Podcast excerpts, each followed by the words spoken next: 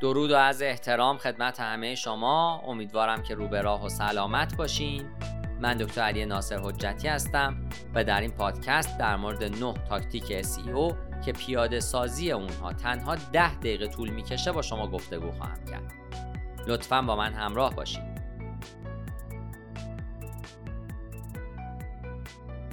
این موضوع بر کسی پوشیده نیست که بهینه سازی سایت نیازمند زمانه. طی تحقیقاتی که توسط ایشرفس انجام شده متخصصین به این نتیجه رسیدن که برای اون که صفحه‌ای به رتبه یک موتورهای جستجو دست پیدا بکنه به سه سال زمان نیازه. البته این موضوع به معنای دیده نشدن کامل سایت در این بازه زمانی نیست. تاکتیک هایی وجود دارند که پیاده سازی و مشاهده نتایج اونها تنها به چند ساعت زمان نیاز داره. در این پادکست به معرفی نه تاکتیک SEO که جزو این دسته هستند می‌پردازیم. یکی از موارد بسیار مهم اضافه کردن چند رسانه‌ای ها به محتوا هست. افسودن چند رسانه‌ای های مناسب باعث میشه تا رتبه سایت شما به صورت قابل توجهی بهبود پیدا کنه. البته این تاثیرگذاری به شیوه غیر مستقیم هست. در حقیقت استفاده از چند رسانه‌ای ها باعث افزایش تعامل با کاربران میشه که این موضوع برای الگوریتم های گوگل اهمیت بالایی داره. تصاویر، فیلم، اینفوگرافی ها و گیف ها همگی از جمله چند رسانه ای هایی هستند که میشه به محتوا اضافه کرد. در این بین طبیعتا تصاویر و فیلم ها بیشترین تاثیر رو بر مخاطب بر جای می‌گذاره. تعیین مکان مناسب برای استفاده از چند رسانه ای ها هم بسیار مهمه. مورد بعدی پیدا کردن و ترمیم لینک های شکسته یا broken link هاست. از این روش به منظور بهینه سازی سایت استفاده میشه. گوگل اظهار کرده که از UX لینک های شکسته برای رتبه بندی سایت استفاده نمی‌کنه. برای اون که لینک های شکسته رو پیدا بکنید می‌تونید از extension های گوگل کروم در این زمینه استفاده بکنید و می‌تونید به صورت کامل تمامی بخش های مختلف سایت خودتون رو بررسی بکنید.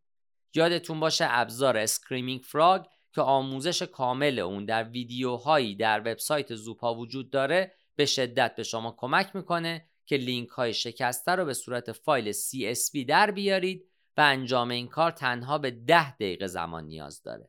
بهینه سازی تگ عنوان برای افزایش نرخ کلیک هم باید مورد بررسی قرار بگیره. هنوز متخصصان نتونستن به این اجماع برسن که آیا نرخ کلیک می‌تونه به صورت مستقیم بر SEO سایت تأثیر گذار باشه یا نه. اما در هر دو صورت افزایش نرخ کلیک می‌تونه به افزایش ترافیک سایت شما کمک به سزایی بکنه.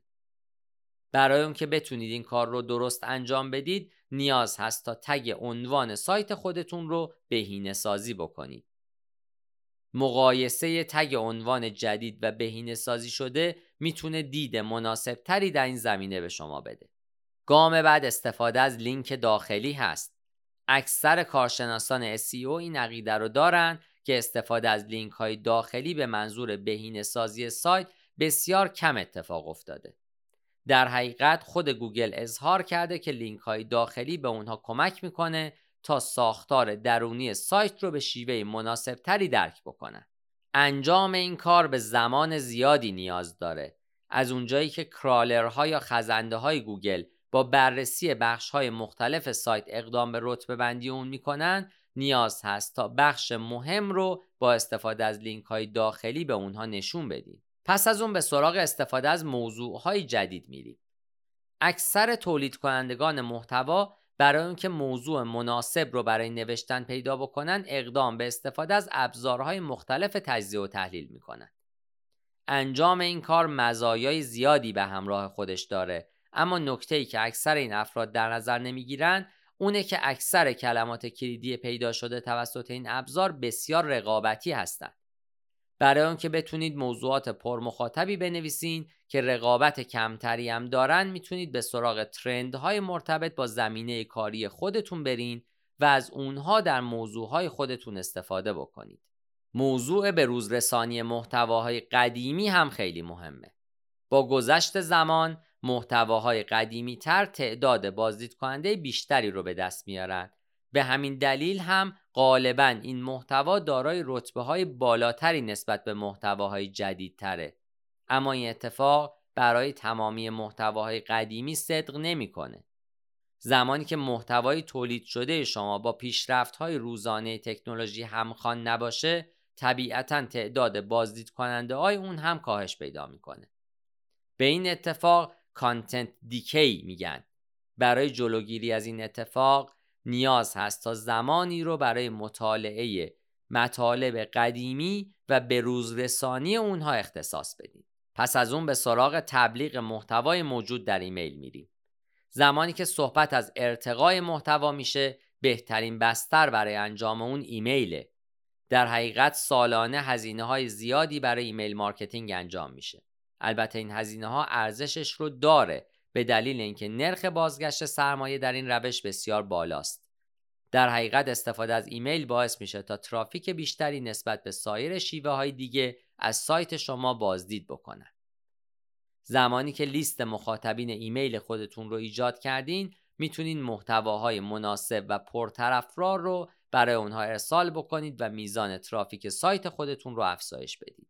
طبیعتا لینک سازی خارجی هم در SEO فوق العاده مهمه. طی تحقیقاتی که متخصصان ریبوت انجام دادن مشخص شده که سایت هایی که از لینک های خارجی بیشتری استفاده می‌کنن رتبه بالاتری در موتورهای جستجو دارند. همین موضوع باعث شده تا اکثر کارشناسان SEO به دنبال لینک سازی خارجی هم باشند. زمانی که از سایت های معتبری برای پیوند دادن استفاده می کنین ارزش خود سایت شما بالا میره. در حقیقت این نکته برای گوگل از اهمیت بالایی برخورداره که سایت شما بتونه محتواهای معتبری به کاربران ارائه بده. یکی از فاکتورهایی که گوگل برای چک کردن این موضوع از اون استفاده می‌کنه تعداد پیوند داده شده ها به سایت شماست. در حقیقت به هر میزانی که این لینک ها بیشتر باشه گوگل تصور می‌کنه که محتوای با کیفیت تری دارین. مخصوصا اگه این کار از طریق سایت های معتبر صورت گرفته باشه.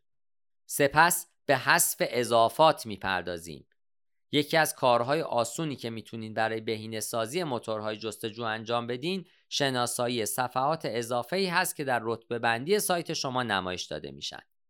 در حقیقت زمانی که از سایت شما تعداد صفحات زیادی وجود داشته باشه که در موتور جستجو نشون داده بشن گوگل اقدام به نمایش صفحات بی ربط خواهد کرد و محتوای اصلی و ارزشمند شما از دسترس کاربران خارج میشه.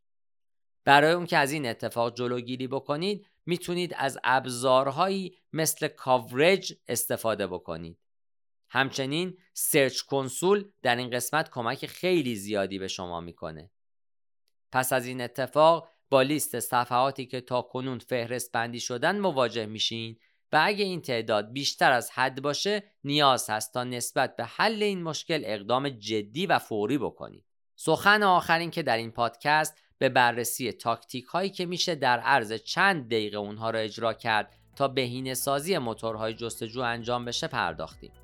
توجه به این روش ها به شما کمک می‌کنه تا اقدام به کاهش هزینه ها بکنید.